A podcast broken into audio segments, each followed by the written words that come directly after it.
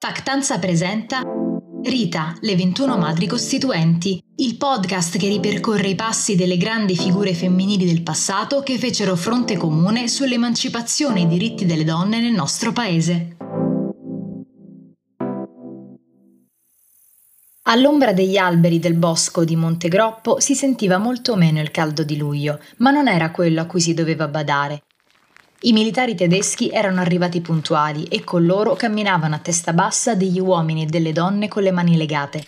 Qualche metro davanti a loro si trovavano i partigiani che li aspettavano e che a loro volta scortavano dei prigionieri tedeschi. Fu un attimo e lo scambio di ostaggi avvenne, quasi a spintoni. Dal lato dei partigiani, sotto un albero, a controllare che tutto andasse secondo i piani, c'era Angela Gotelli, futura madre costituente, la quale si assicurò non solo che i suoi compagni liberati stessero fisicamente bene, ma anche che quei militari tedeschi mantenessero la parola, riportata su un documento ufficiale, che non ci sarebbero state rappresaglie future alle popolazioni popolazioni civili delle vallate del Taro. Era il 1944. Il dottor Domenico Gotelli era un medico molto scrupoloso, andava a trovare i suoi pazienti più fragili con regolarità e non si dava pace finché non riusciva a risolvere i loro problemi.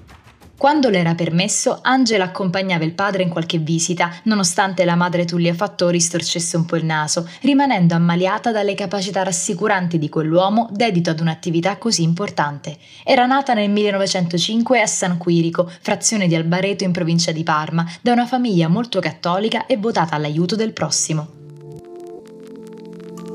Fin da giovane si rese subito conto di come, a cominciare dalla scuola, esistessero delle differenze sociali e di genere tra uomo e donna. Frequentando infatti il liceo classico Costa di La Spezia, si ritrovò assieme alla sua cara amica Ita Lamela, la quale verrà poi consacrata beata dalla Chiesa, l'unica ragazza in mezzo a una classe maschile.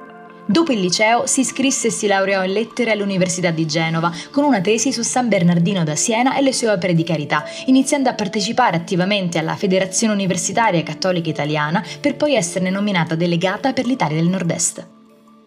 Dal 1929 al 1933 divenne presidente nazionale delle universitarie della FUCI, una presidenza che la portò a collaborare con Aldo Moro e Monsignor Giovanni Battista Montini, il futuro Papa Paolo VI.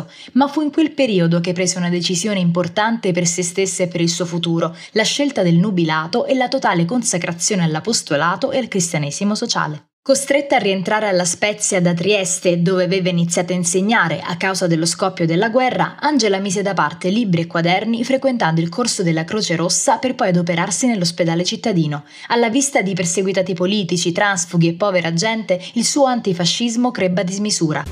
Nel 1941 partì alla volta di Brindisi per curare i soldati colpiti sul fronte in Grecia.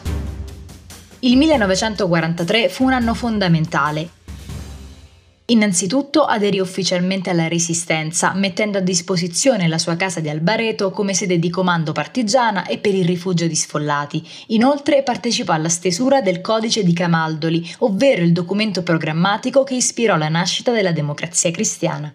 Rimase nei suoi occhi e nel suo cuore la forte scelta di garantire la sepoltura alle vittime partigiane del rastrellamento nazifascista avvenuto sul passo di Cento Croci, tra Parma e La Spezia. Dopo la guerra, Angela partecipò alla ricostruzione delle zone locali e nel 1945, ottenuta un'aspettativa dalla scuola di Trieste, si recò a Roma per riorganizzare il movimento dei laureati cattolici, mentre l'anno dopo, sempre a Roma, venne eletta vice delegata nazionale del movimento femminile della democrazia cristiana. Il 2 giugno 1946, con 20.257 voti nel terzo collegio di Genova, Angela Gotelli entrò all'Assemblea Costituente.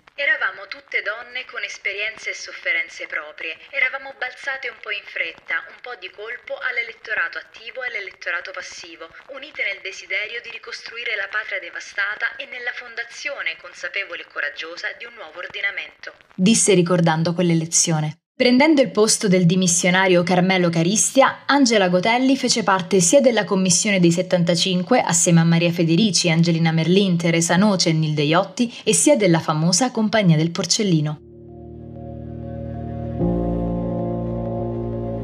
Ininterrottamente presente in Parlamento dal 1946 al 1963, si schierò sempre, assieme alle altre 20 deputate, a sostegno dell'emancipazione delle donne, alla tutela delle lavoratrici e delle madri.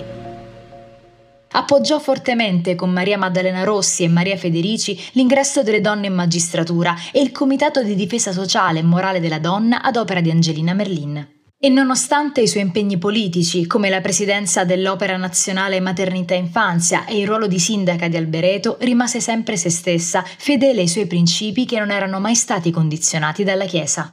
Nel 1996 Angela Gotelli morì nella sua casa di Albereto dopo essersi ritirata dalla politica nel 1973 per motivi di salute. Il ricordo delle sue lotte per la libertà italiana e per l'emancipazione delle donne rimarranno per sempre sia nelle nostre menti che in quelle di coloro che ancora oggi non smettono di combattere.